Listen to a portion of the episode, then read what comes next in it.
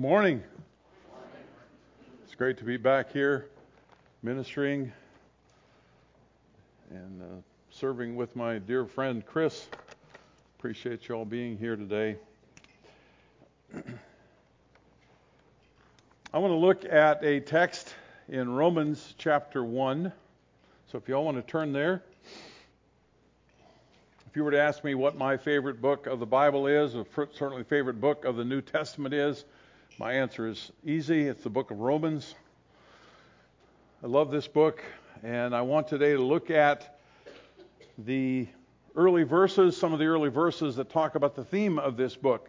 The book of Romans is an easy book to outline. I'll give you the three major sections of the book of Romans. You can remember these, and you'll, you'll have a handle on what this book is about. It's very simple. There are three sections to the book of Romans. There are 16 chapters. There are three sections chapters 1 to 8, chapters 9 to 11, and chapters 12 to 16. 1 to 8, 9 to 11, 12 to 16 are the three sections of the book of Romans. The first eight chapters, 1 to 8, are doctrinal, almost entirely doctrine and truth. 9, 10, and 11 are kind of a par- uh, paragraph that deals with God's sovereignty in the nation of Israel and the Gentiles.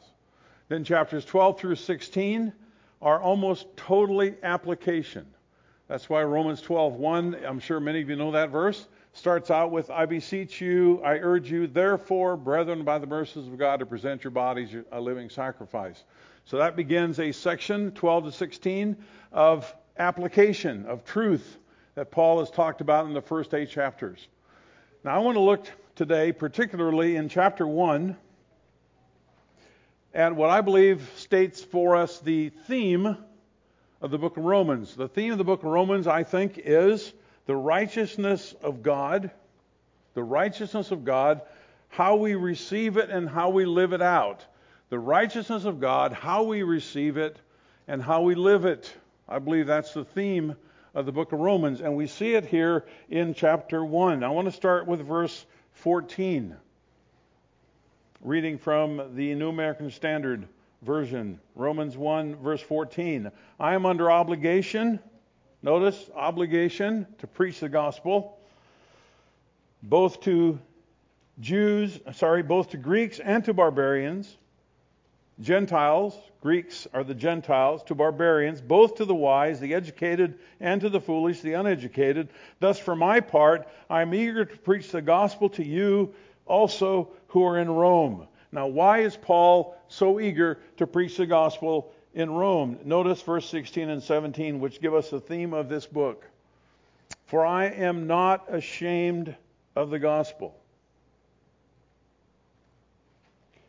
Notice why he's not ashamed of the gospel. For it is the power of God for salvation to everyone who believes. It is the power of God for salvation. Paul does not say, I'm not ashamed of the gospel because it will make you happy.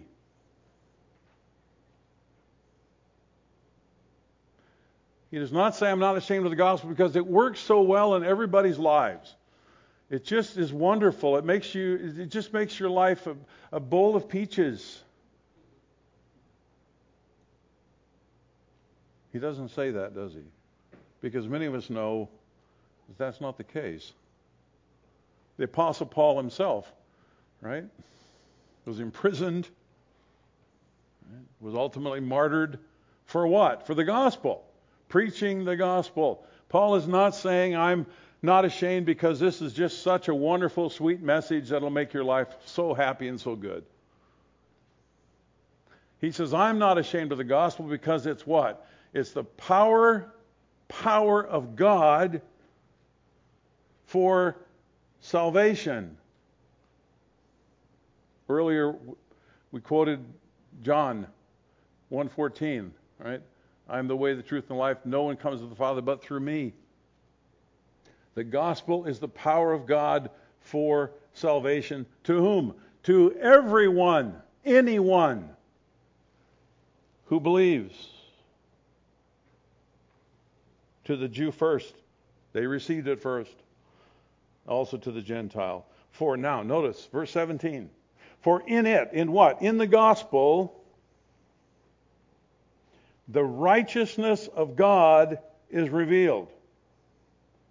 In the gospel, the righteousness of God is revealed. Out of faith unto faith.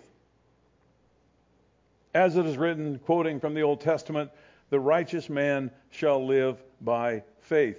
The whole life is starts with faith, ends with faith. It's all about faith all the way through. But in the gospel, I want to focus on this first. In the gospel, the righteousness of God is revealed. Now, what does righteousness mean? A very helpful hint or method of Bible study to understand terms and words in Scripture that are important, particularly ones like this, which are hugely important, is to see if we can find this word used in a non theological context. Where it's not talking about a theological meaning, but it gives us more of a just core meaning of what the word itself means. Well, in this case, we can do that. Go back, if you have your Bible in the Old Testament, to Deuteronomy chapter 25. Deuteronomy chapter 25. We have some interesting words about marketing. Going to the market, buying and selling produce or whatever you're selling or buying. Notice in beginning of verse 13, Deuteronomy 25. This is marketplace language. You shall not have in your bag differing weights, a large and a small. You shall not have in your house differing measures, a large and a small. You shall have a full and, here's the word, righteous weight. A full and just weight. You shall have a full and just or righteous measure, that your days may be prolonged in the land which the Lord your God gives you. So when you go to the market and you have a, a weight that says 16 ounces, I'm going to sell you 16 ounces of something. It needs to be 16 ounces. Not 15. Not more, not less, but 16 ounces. If it is 16 ounces, measures up to the standard, then it is a righteous weight. If it's a bushel and it's really a bushel, then it's a righteous bushel. So, what does the word mean? It means to conform to a standard. To conform to a standard. To conform to 16 ounces. To conform to a bushel. That's what the word means.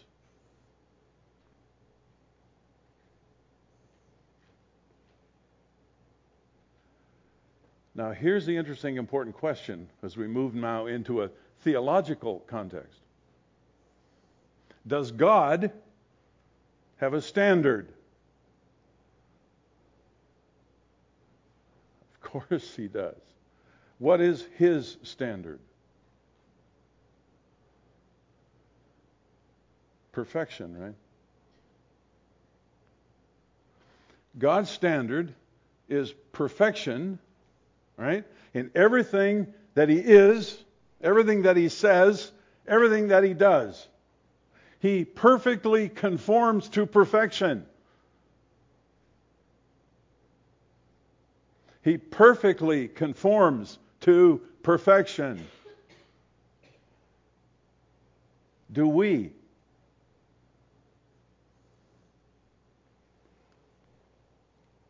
No, of course, we don't. This gives interesting meaning to a verse that many of you probably know by heart in chapter 3 of Romans, a verse often quoted when we're talking about the gospel, 323. Remember that verse? Many of you know this verse. For all have sinned and what? Fall short of the glory of God. Huh. We fall short of God's standard of righteousness. Now, it does it matter how far short you fall? If you're really bad, then we know, of course, you, you're unrighteous. what if you just, you know, you're pretty good, pretty good person most of the time, you, you drive on your side of the road, you obey the laws. Most people do. Fortunately for us, I don't know if you think about this much, but most people do obey the law most of the time, which is a good thing for all of us, right? Does it matter how far short? No. James, right? If you're guilty of one, you've broken the whole law. One time, that's all it takes to be less than perfect, to meet God's standard. We are not a full 16 ounces, which means we are in deep trouble.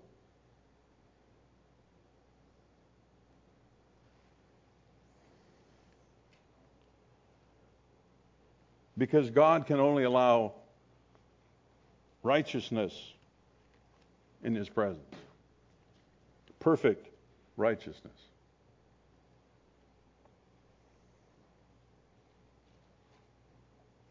Go to chapter 3 of Romans now. It's a couple of pages. Turn a couple of pages over.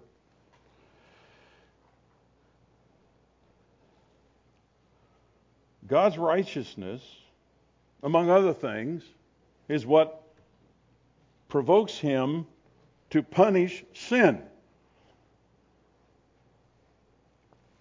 Look at chapter 3, beginning verse 24.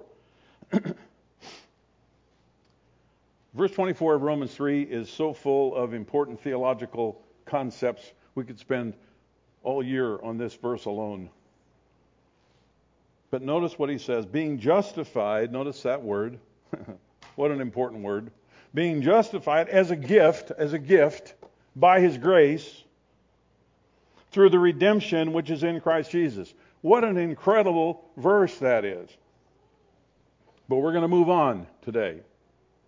Justified as a gift by his grace through the redemption which is in Christ Jesus, whom God displayed publicly, Jesus Christ, whom God displayed publicly as a propitiation or satisfaction in his blood through faith. Now notice, this, what was? This was to demonstrate. What demonstrated? The death of Christ on the cross, his public death on the cross, demonstrates what?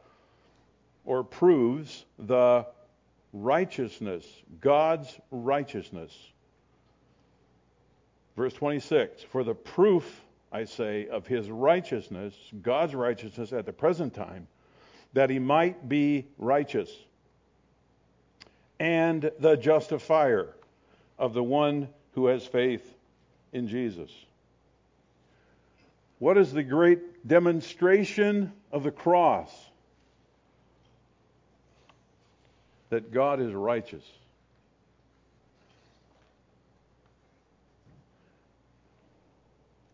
That there is a moral law in the universe to which everyone is accountable and we stand under the judgment of that moral law, the righteousness of God. The cross demonstrates that. The cross proves that. The cross shows us that.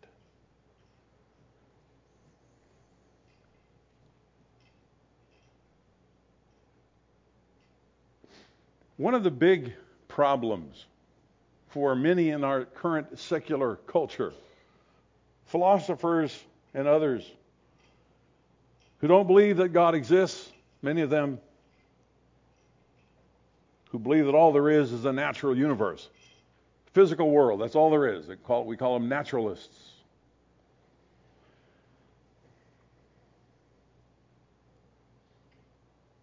One of their major problems is what Thomas Nagel, important atheist in our current culture, whom actually I have quite, quite a bit of respect for, given that he's willing to admit that his view has problems. and questions. And one of those, he says, is I cannot explain the idea of a cosmic authority. He says, for us who are atheists, one of our huge problems is that we don't know how to explain a cosmic authority. That is, somebody who is defining the moral terms of the whole universe. Not just a particular culture, but the whole universe. He says that's a problem. Michael Ruse, who is also an important atheist in uh, Florida State University, in one of his recent books, which I it's very interesting books. If you're interested in these kinds of things, Michael Ruse's book called Atheism is very readable. And one of the things he says in there is the following quote, stomping on little babies for fun is wrong. Even if the whole world thinks otherwise. In some very real sense, morality is objective outside the individual, or we might add also outside the given culture. Stomping on babies' heads for fun is just wrong. It's immoral, period, he says. No matter what anybody else thinks, that is evil. Morality somehow, he says, at least seems to be objective. That is, it's outside of our heads. Interesting question to think about. When you make a moral claim, something is right, something is wrong, you should not lie, you should tell the truth, those sorts of things. What are you doing? Are you just stating your opinion in some subjective way? Or are you saying something objective? Are you saying something that is based outside of your head outside of the culture in a moral universe that gives it some teeth, that gives it some objectivity. And Michael Ruse says stomping on babies' heads is just wrong. Doesn't matter what you think about it or what any culture thinks about it. It's purely wrong. It's evil. So it appears that at least that has some kind of objective outside of your head basis. This is a perennial problem, you see, for atheism. Because they want to say things like this that stomping on babies' heads is just evil. Racism is evil.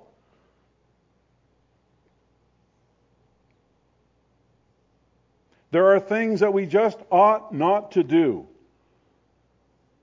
because they're just wrong. Their problem is they don't know why.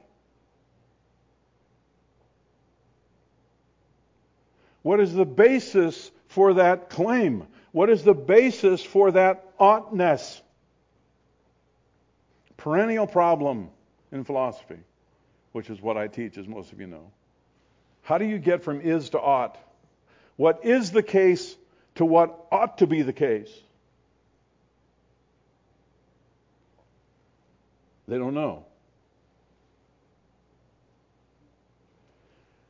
Now, as you might imagine, if you're an atheist, the thing that you most often appeal to to explain things is evolution. This is how things have evolved human behavior, human society has evolved to where it is today. Morality is a product of evolutionary processes and survival, as is everything else in the world. Here's what Michael Ruse says about that. Quote, there is no reason to conclude that biological fitness at once equals moral virtue. In fact, the opposite is often true and goodness demands that we go against our evolved natures. What? His explanation for everything is some kind of evolutionary process, but when he gets to morality, like stomping on babies' heads,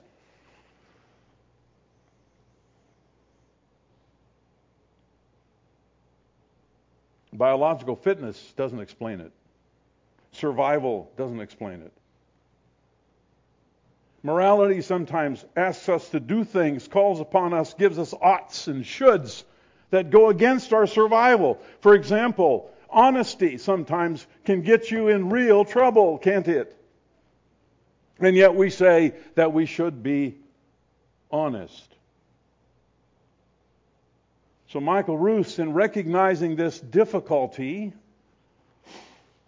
he ends up by saying that morality has only the appearance of objectivity. In fact, he says this the objectivity of morality is an illusion put in place by our genes to keep us social.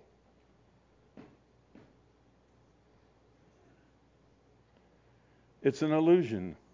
Stomping on babies' heads is just wrong, period. It's evil. Why do I think that? Well, ultimately, I don't know. It's an illusion put in place by our genes to keep us social. This is amazing. Foolishness. No, the New Testament talks about professing to be wise human beings, right? Outside of God, outside of His truth.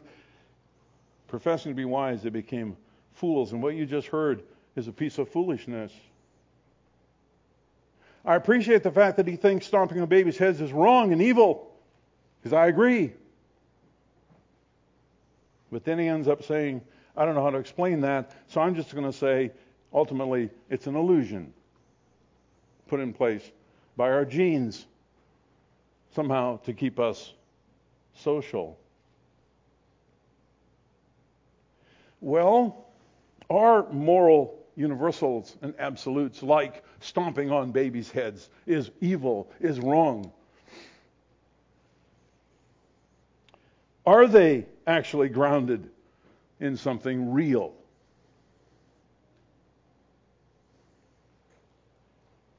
Is there a moral universe?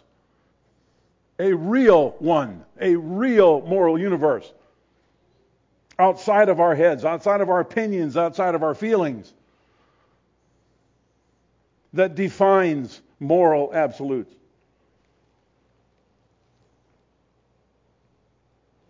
What does Romans 3:26 tell us?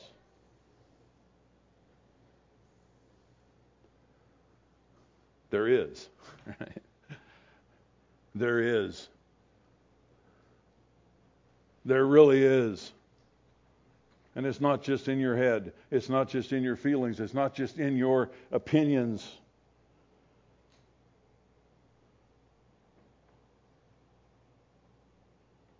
And who defines that moral universe? Who defines what righteousness actually is?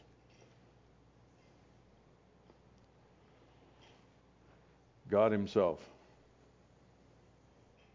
the creator of the universe, the transcendent one over the creation. He is the cosmic authority over all of His creation. He is the one who defines what righteousness is by his very being.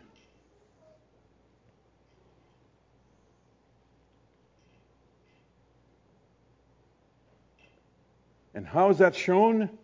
According to Paul here in Romans 3, by the cross.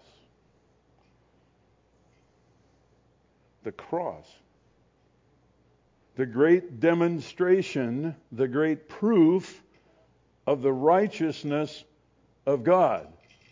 That He is, in fact, just. That He is, in fact, righteous. Therefore, He is and can be the final judge of all human beings.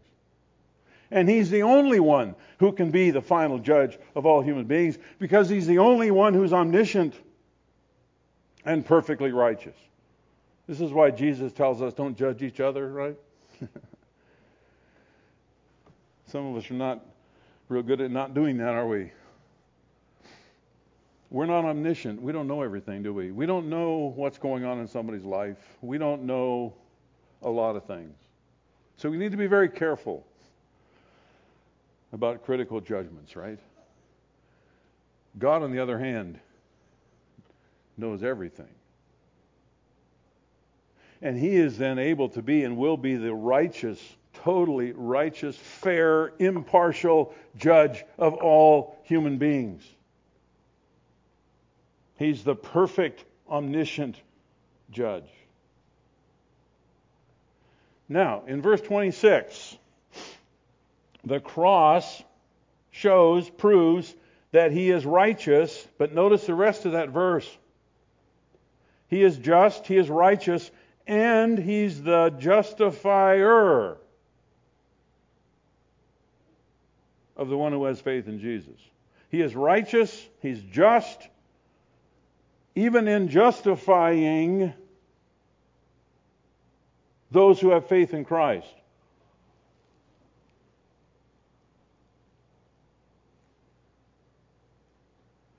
This is amazing.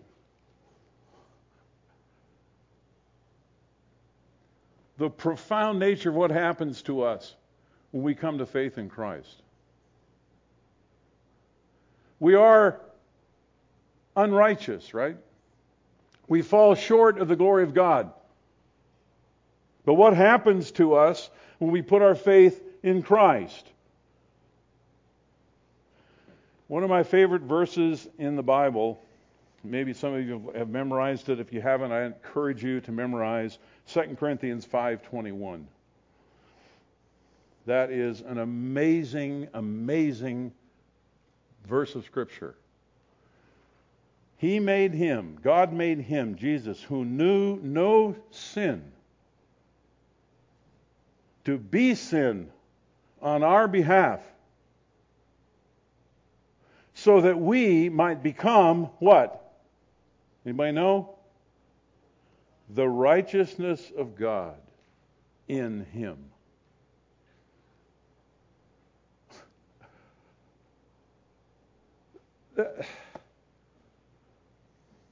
That should amaze you every moment of your life.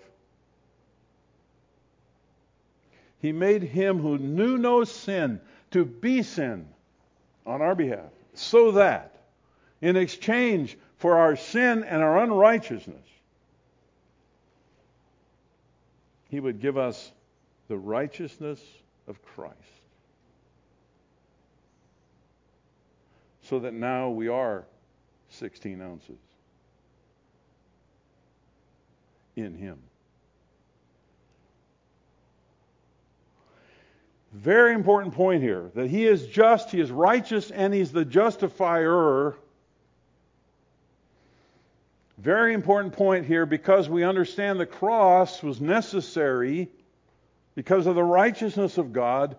Remember Isaiah 53? Predicting this event talks about how God crushed him. God the Father crushed God the Son. Violent language. God the Father put his Son on the cross.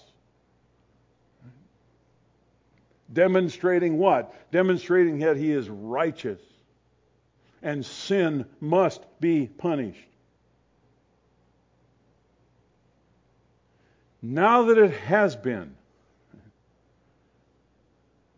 Hebrews, once for all, once for all, once for all. Notice that in the book of Hebrews over and over and over and over. Once for all, once for all, once for all. Jesus died on the cross once for all, paid the price of sin once for all, once for all, once for all, never to be repeated again ever. Because he satisfied was a propitiation for the righteousness of God by his death. God now can forgive anyone who comes to him in faith. But note, he forgives them righteously. That is so important. God is not Santa Claus. Just sitting up there being nice and giving people gifts and right, just because he's a big sweetheart. He loves everybody. Because of that, he just kind of, well, I know you're not righteous, but you know what? Nobody's perfect. I understand that. Come on into my heaven. I, it's okay. I know you're not r- totally righteous, but hey, nobody is, so it's all right. I love you. Come on in. Really? Imagine, imagine in a criminal court in Oak Ridge, there's a judge. Somebody comes before the judge, and the judge says, Sir, did you rob this store? And he says, Yes, Judge, I did. And I'm really sorry. I'm really sorry. Well, will you promise not to do it again? Oh, oh, absolutely. Absolutely. All right. We love you. You're free to go. Another guy comes in. Sir, did you? Yeah, I did. I'm really sorry. You promise you won't do anything? Oh, yeah. No, yeah, absolutely. Okay. You're free to go. And this kept on happening. What will we do with that judge? We'd get rid of him, right? Why? He's a nice guy. He's a really nice guy. He's understanding. He's compassionate. He cares about people. But he's not what? Righteous.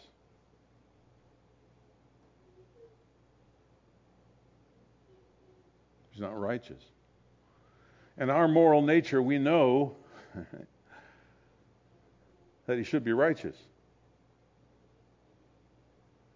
That wrongdoing demands repercussions. You can't just break the law and get away with it because we love you. There are standards that demand response and punishment. Is God any different? No. Only his standard is perfection. We're all in trouble with that one. But what happened at the cross? It's how important the cross is. Some people argue that the cross just demonstrates the love of God. He just loves us so much, and He put His Son there to show us His love. Does He love us? Yes. Is that why He put Him there? No. He put them there, Paul says, as a proof or demonstration of His righteousness. That sin, the penalty of sin, had to be paid but he paid it. He's the propitiation, he's the satisfaction of the righteous demands of God on the cross, one time forever. And now, God does forgive anyone who comes to him and puts faith in Jesus Christ. But he doesn't do it because he's full of mushy sentimentality. And just, oh, I love you, love you, love you. No, he does it righteously. He forgives us righteously. That means he really has forgiven you. that means your sin has really been forgiven forever because a price has been paid for that sin. And by God's grace, we don't have to pay it for ourselves.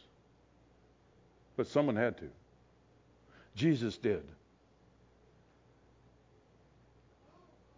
How do we get this righteousness? What does Paul say in Romans 1? By faith. Not by works. Can't earn this. can't earn this. Cannot earn your way to heaven by good works. It's by faith. We have to humble ourselves. We were talking about that earlier in the, in the songs. We have to humble ourselves. Recognize that we are undone. We're lost. We're not a full 16 ounces. And turn to God in faith. If you have done that, how do you live your life every day? Same way, by faith. Christian life didn't begin by faith, now it's continued by works. Right? It began by faith, it continues by faith all the way through. It's not your works now that give you pleasing uh, standing with God. That's legalism. He's not blessing you because you've been good. You don't do good in order to get blessed. That's legalism. You were created for good works, Ephesians 2:10, right? That you should walk in them by faith every moment. Faith is not just for missionaries. We tend to think of people like missionaries, pastors, people, you know, professionals in the church. Well, wow, they really have to trust God because they don't know where their next paycheck's coming from. They really have to trust God. They really have to walk by faith, right? Well, yes, but what about you? Well, I work at, you know, TVA. And I know what my paycheck's going to be. I know when I'm going to get it. I know how much it's going to be. Really? It's easy to fall into that trap, though, isn't it? To think that my life's all planned out. I, I've got guaranteed income. I've got this. I've got this. I've got this. No, you don't have any guarantees for anything. We receive the righteousness of God by faith. We live it out every day, every moment by faith, trusting God for every breath. So I hope, challenge you today, this week, that you will realize your life is a gift of the grace of God. Every breath is a gift of the grace of God. Trust Him. He's worthy of your trust. Trust Him. Trust His grace and goodness in your life. Trust it for your marriage. Trust it for your work. Trust it for your health. Trust Him for your family, for every single breath. Let's pray. Father, thank you. Words fail us. Trying to comprehend this truth. Give us teachable hearts and minds. Help us to immerse ourselves and meditate on these things. Teach us, change us, give us faith to trust you with every breath trust this day to you, our homes, our families, our work, our, our very lives, Father. Thank you for loving us. Thank you for Jesus. Thank you for his death, demonstrating your righteousness, the certainty we have of our hope in him because he's alive. Thank you, thank you, thank you. In Christ's name we pray. Amen.